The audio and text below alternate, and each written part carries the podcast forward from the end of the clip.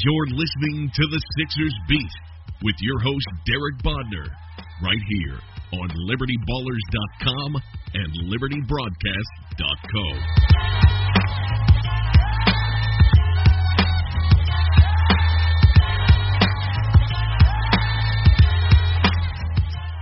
All right, welcome everybody. This is Derek Bodner here with the Sixers Beat, uh, part of the CLNS Media Network. I'm joined by my cohort over at the Athletic Philadelphia, which self promotion launches Tuesday, Rich Hoffman, and also with Max Rappaport, who, uh, I guess how would I Liberty Ballers? That you, that that's still a thing, right? Like you still the for Step them. Over podcast. Uh, step over podcast fame. Um, not optionalities, step over teas, even though I still think of it as optionalities.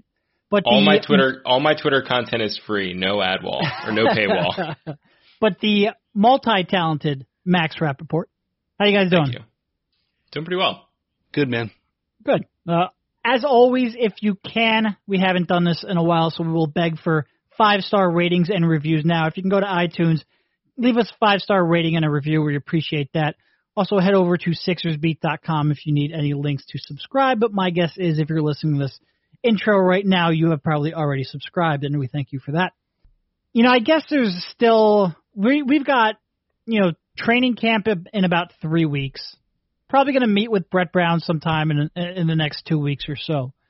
But we're still kind of in that dead period. We did finally. There's some basketball being played right now in the world in, in the Euro Cup tournament, uh, Euro Basket tournament. I'm sorry, and we will talk about that. We had both Saric and uh, Furkan Korkmaz play today. Uh, Saric obviously with a much bigger role, but uh, all right, I, I guess we'll just start off right there with those two guys. They both played today. Saric earlier in the day, Korkmaz later. Any real initial impressions on how those guys fared in their first uh, non-friendly action of the of the tournament? Dario looks skinny. Seems like he was uh I don't know. I don't swimming some laps in the uh, Adriatic Sea this summer. I, I don't know, but that that was really the only thing I took. He didn't he didn't play that well today. Um but he still managed 15 points fairly easily because, well, you know, he's just better than most of the other players he's going to find in this tournament. Um, I, I guess the uh, the thing that struck me watching that game is it's it's not as interesting to watch him anymore. Now that we've seen him play a full NBA season and know what his strengths and weaknesses are. I mean, he, he played 81 games last year. That was quite a sample size to uh to sort of gauge where he's at. And you know, I mean, it, it was good to see him playing. He, he takes obviously a lot of pride playing for that Croatian team.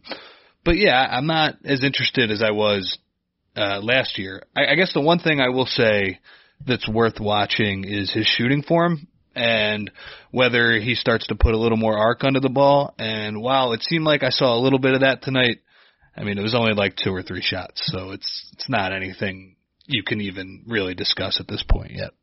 Yeah, and the other Yeah, thing think- with that is that it's you know he's got it's it's it's still the the FIBA line, so he's got a foot a foot and a half less of distance to travel. So you know sometimes taking that extra step back is where that that flatness in the shot comes from. But yeah, no, I agree with you. It seemed like it was somewhat better, but it is. I mean, we're talking about a couple of shots that could have been could have been just randomness. Yeah, I think I think that Rich is right about a couple things. One, I, I had the same reaction, and I guess I had the same reaction in all the highlights from the friendlies from the last couple weeks too. Is that he looks more like a three now than he did coming in last season, and almost I feel like he looks his body and his the way he's playing and his role in Croatia feels more like when he was in the Adriatic League before going to Turkey. Like when I initially when they drafted him, when you watch highlights of Dario, it, it was more playing in that ball handling three role, and he was a little bit thinner then. And then when he went to Efes, it seems like he put on weight and really only played the four. So it's kind of interesting. I, I mean, I, I guess I don't really feel like I have a good sense of what the Sixers are, how the Sixers want to use him this year now that Simmons is back. But I, I could see him playing a little more three this season just be, because you have Simmons. And then the other thing is, I think it's funny. Like I, I had the reaction today to Korkmaz and Saric playing that like three years ago or two years ago or even like last summer, this would have been something we were really pumped about and like Sixers fans would have been all over and like you would have seen a lot more excitement of, around it on Twitter. And I feel like we've kind of reached a point where like Furkan Korkmaz highlights are are like so far down the list of things we're excited about, whereas th- we were like dying for this kind of stuff a couple years ago. We're in a slightly different place now than we were. That's that's for damn sure. Yes. That's so true. Like the only other people I saw tweeting about Sar- even Saric's game were people who were paid to watch it, basically. so yeah, it's it's definitely a different a different time period. I also uh, it, when it comes to his uh, him slimming down a little bit, I it it, it will be curious to see because like his team got smoked on the boards today um, Yeah. against like a worse team, and, there was really no doubt in the fourth quarter who was going to win. But part of the reason they were it was even a close game because it was a talent mismatch was that the Hungarian team was just killing the uh, Croatians on the boards. I don't I wasn't watching Dario close enough to know if like he wasn't boxing out. The announcers were saying he wasn't boxing out. I'm not sure it was all of that, but yeah, it it'll it'll be interesting to see like how a uh, a slimmer frame sort of translates to the NBA because on the one hand, like it's not like he he loses a few pounds and then starts moving like a gazelle out there. He's not the the quickest player regardless of you know how much weight he loses. But on the other hand, like maybe maybe he will be able to sort of slither around in space. He had a couple nice drives today that it, it might have just been the uh the talent disparity there, but I, I I'll be I'll be curious to see how that translates to the NBA because it's noticeable that he has lost the weight, but I'm not sure I really notice it when he plays. Like I, I'm not sure how that changes his game any more than he just lost a few more few more pounds. That's all. Yeah, I mean, he definitely did struggle on the boards, and his positioning was not great. I'm not sure that's all size and bulk. Like there was, he was just out of position a lot. It seemed like he was really reliant on on tip rebounds to kind of make up for that. Um, but in terms of playing the three, you know, obviously losing weight and being lighter on your feet will help. But I still worry that even when I watch Saric play when he was younger, and I mean, we, he he's been on the radar for quite a few years now. Even when he was 16, 17, 8 years, 18 years old and, and not really physically developed, he still, I don't think, had the foot speed to defend an NBA three. So I do worry a little bit. Is he still going to be able to bang down low? Because I still think his limitations are going to relegate him mostly to a, to, at least defensively, to a power forward spot. Um, it really is, like you guys said, it's amazing how this was so much less of a big deal. And I mean, look, it wasn't the greatest competition, it wasn't the sexiest competition. Not very many people uh, really care about the Hungarian national team. Uh, my my family is from Hungary, and I didn't care about the Hungarian national team. But it is uh, even as he ramps up, it's just you have so many other things to look forward to. I think people right now are more invested in Joel Embiid's Instagram and in in, in Markelle Fultz and Ben Simmons and whatever they're doing in their respective corners of the world and whatever they're tweeting out and posting about that than they are really about this uh, about this EuroBasket tournament. And I mean that makes a little bit of sense in part because the team's so much more exciting, but also in part because uh, you know because we we saw Dario Saric play 81 games in the NBA. Really, if you're watching this right now, it's just because you're desperate for basketball, which which I completely understand. From our nerdy point of view, what did you guys think of uh, Korkmaz? Because that was more interesting to me than Saric even. Yeah, he got the second half start. Got a got quite a bit more minutes in the second half. You know, he's kind of interesting because I somebody mentioned this today to me today about Saric, and they're like, "Man, he looks like he looks like his defense is better." And I generally think Saric's defense looks better in these kind of international competitions because the the athleticism disparity just isn't quite as large. And Saric, he's puts in the effort. He's fundamentally sound. He knows what he's doing defensively. He just can't do it against the kind of caliber of athletes that you'll see in the NBA. And I think Korkmaz is a little bit like that too. You know, he's sitting here, he's he's giving effort. He's fighting through screens. He's trying to fight through screens. But screens that he can get through in Europe, I worry about how he's going to get through them in the NBA. But I mean, he looked good. He he made a three. You know, he can clearly handle the ball a little bit. I'm excited for him. I just I still worry about the first year, two years of his NBA career, and whether or not he's going to be able to compete physically.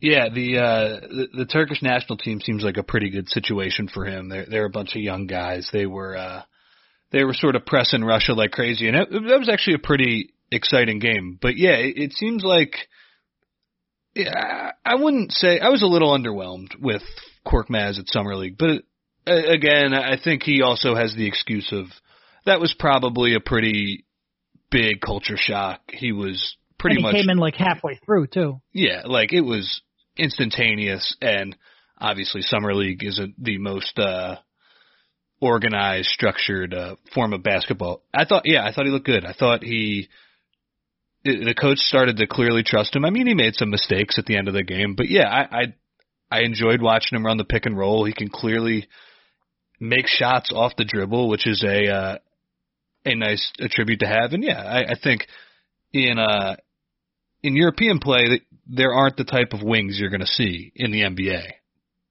But he defended really well today, which was cool to see. I'm I'm pretty excited to watch him the rest of the tourney.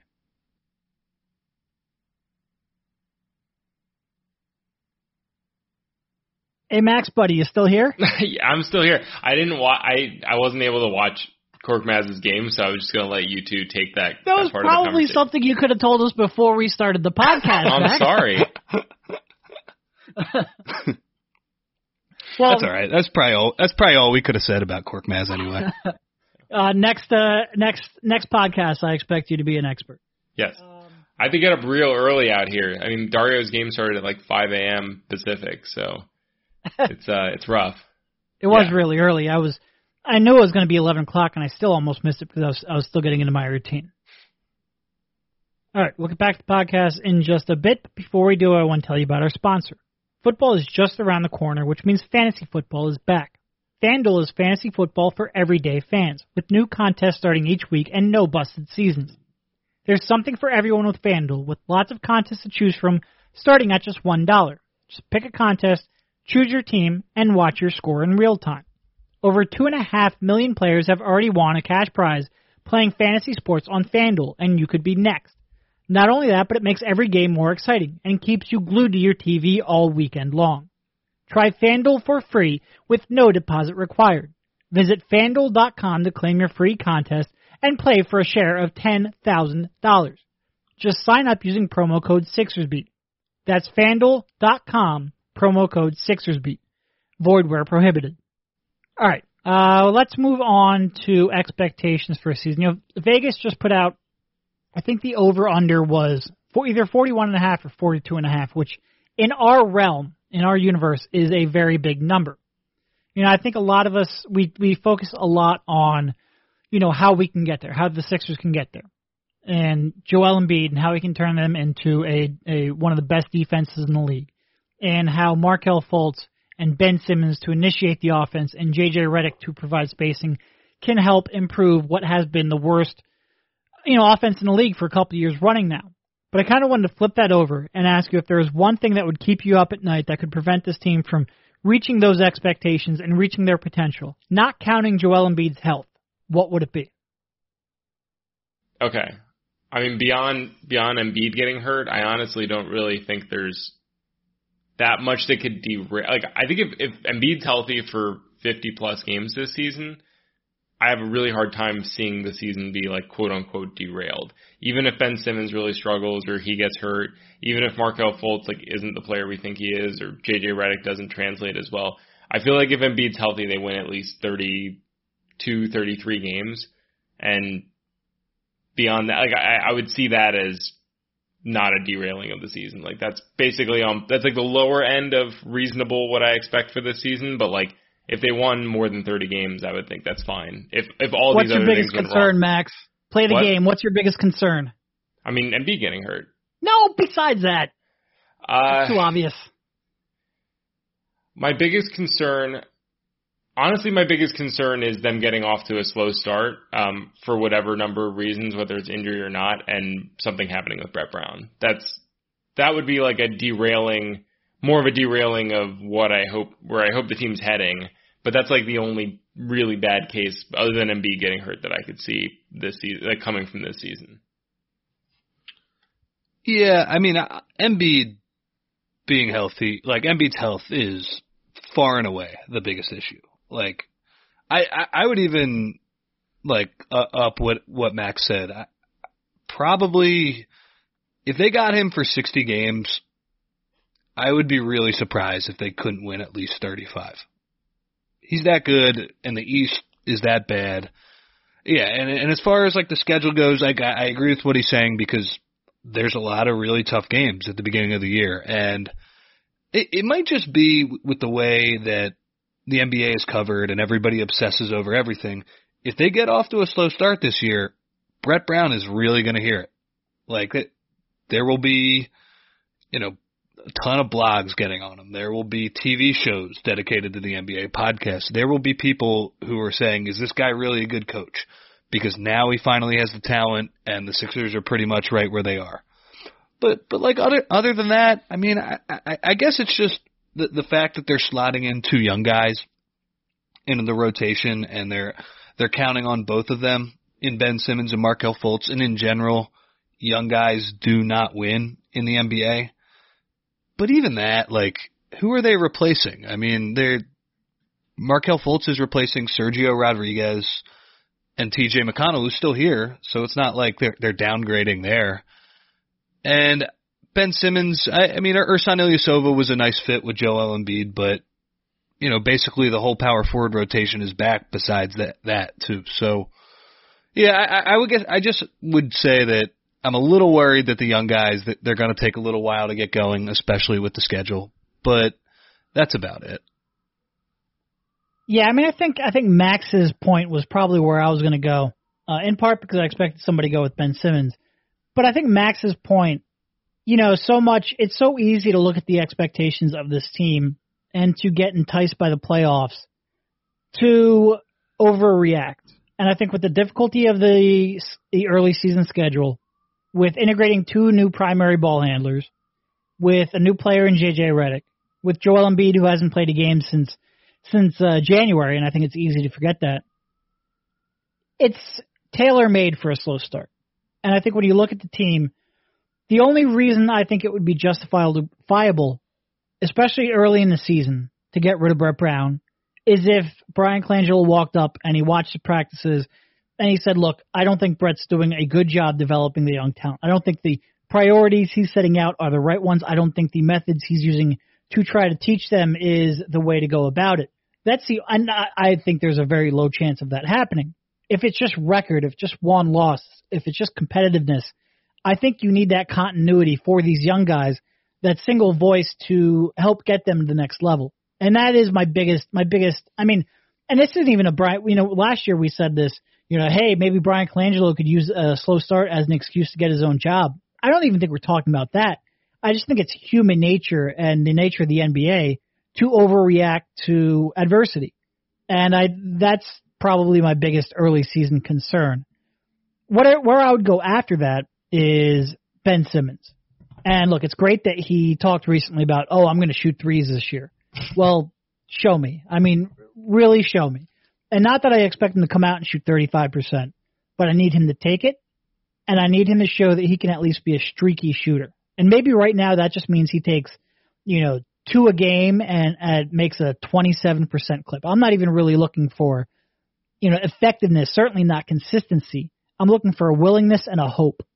And if he can't do that, for all the physical gifts in the world he has, and he certainly do, he certainly does have them.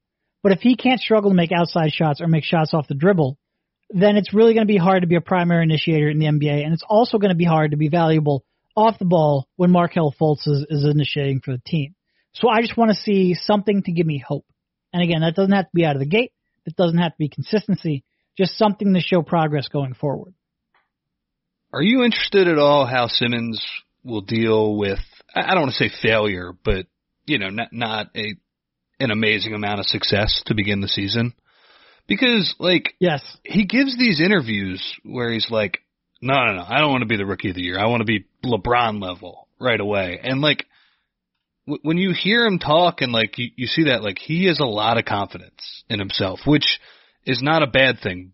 But I'll be interested to see, like, if teams start going under that screen and he's only a 24% three point shooter for a little while, I'll be interested to see because that that's a lonely place to be, and for someone who is basically, despite the fact that his college team wasn't that good, who has been super successful for all of his life, I'm a little more interested to see how he deals with that than say Markelle Fultz, because uh, Fultz was uh, when you listen to his comments, it seems like he's ready for a learning curve of some sort.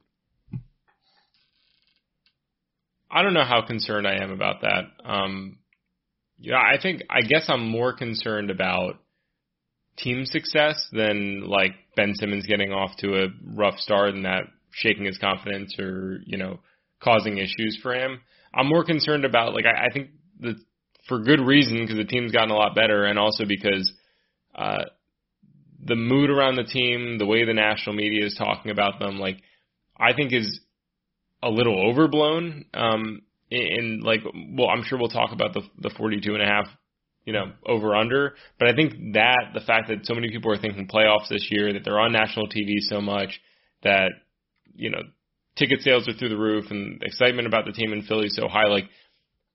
I think it's a little people are getting a little too ahead of themselves, and I, I don't think they'll be able to meet those expectations, especially early in the year, or I, I don't expect them to at least.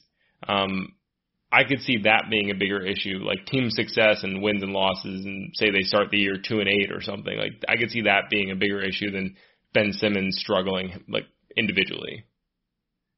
Yeah, I mean, if there's ever a team that needed a really soft early season schedule, this was probably it. And for them to come out and have the hardest schedule in the league in October and November, it's it's not ideal. I mean, it's not the end of the world because at the end of the end of the day, all Eastern Conference schedules are pretty much the same. But you certainly would have, for the reasons Max talked about and the way they react to adversity, you certainly would have liked to have seen, you know, that spread out a little more evenly. And I do agree with Rich that you want to see how how people react individual individually to adversity too, because certainly, I mean, we can excuse um, LSU as much as we want, and certainly that was a bad environment for him. But there were, I mean, there were more than a few rumblings that maybe that team didn't react the way it should have to adversity. And ultimately, he's, you know, 19, 20 years old at the time, in a bad spot. For the most part, I agree with that. But you do at, at some point still have to react, you know, in a productive manner. And, and that will be, uh, that'll be interesting too. And I mean, this is a, a level of competition, a level of athleticism that he's never gone against. And there certainly is a possibility that that jump shot could be a bigger hindrance than it's ever been. How does he react to that, both tactically and from a you know from a, a, a mental standpoint. So what do we think about that number? you know, I was kind of saying around 43. Um, and that's in large part because I think they're going to get not, you know, hope, I guess is probably the better word for it.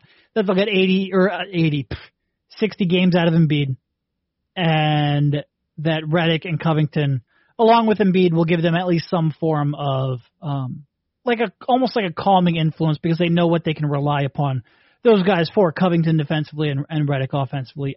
I'd say right around 43 wins, but it certainly has has a, a chance of going down from there if injuries and or the rookie struggles are a little more than expected. I'll, I'll ask you guys this question because I think it kind of gets at that number. What do you think if everything goes right this season, um, and that's development of young players, JJ Redick's fit, Embiid stays healthy, like what is the absolute highest number of wins you could reasonably see them, reasonably see them winning this season? See, and this is why I would take the under.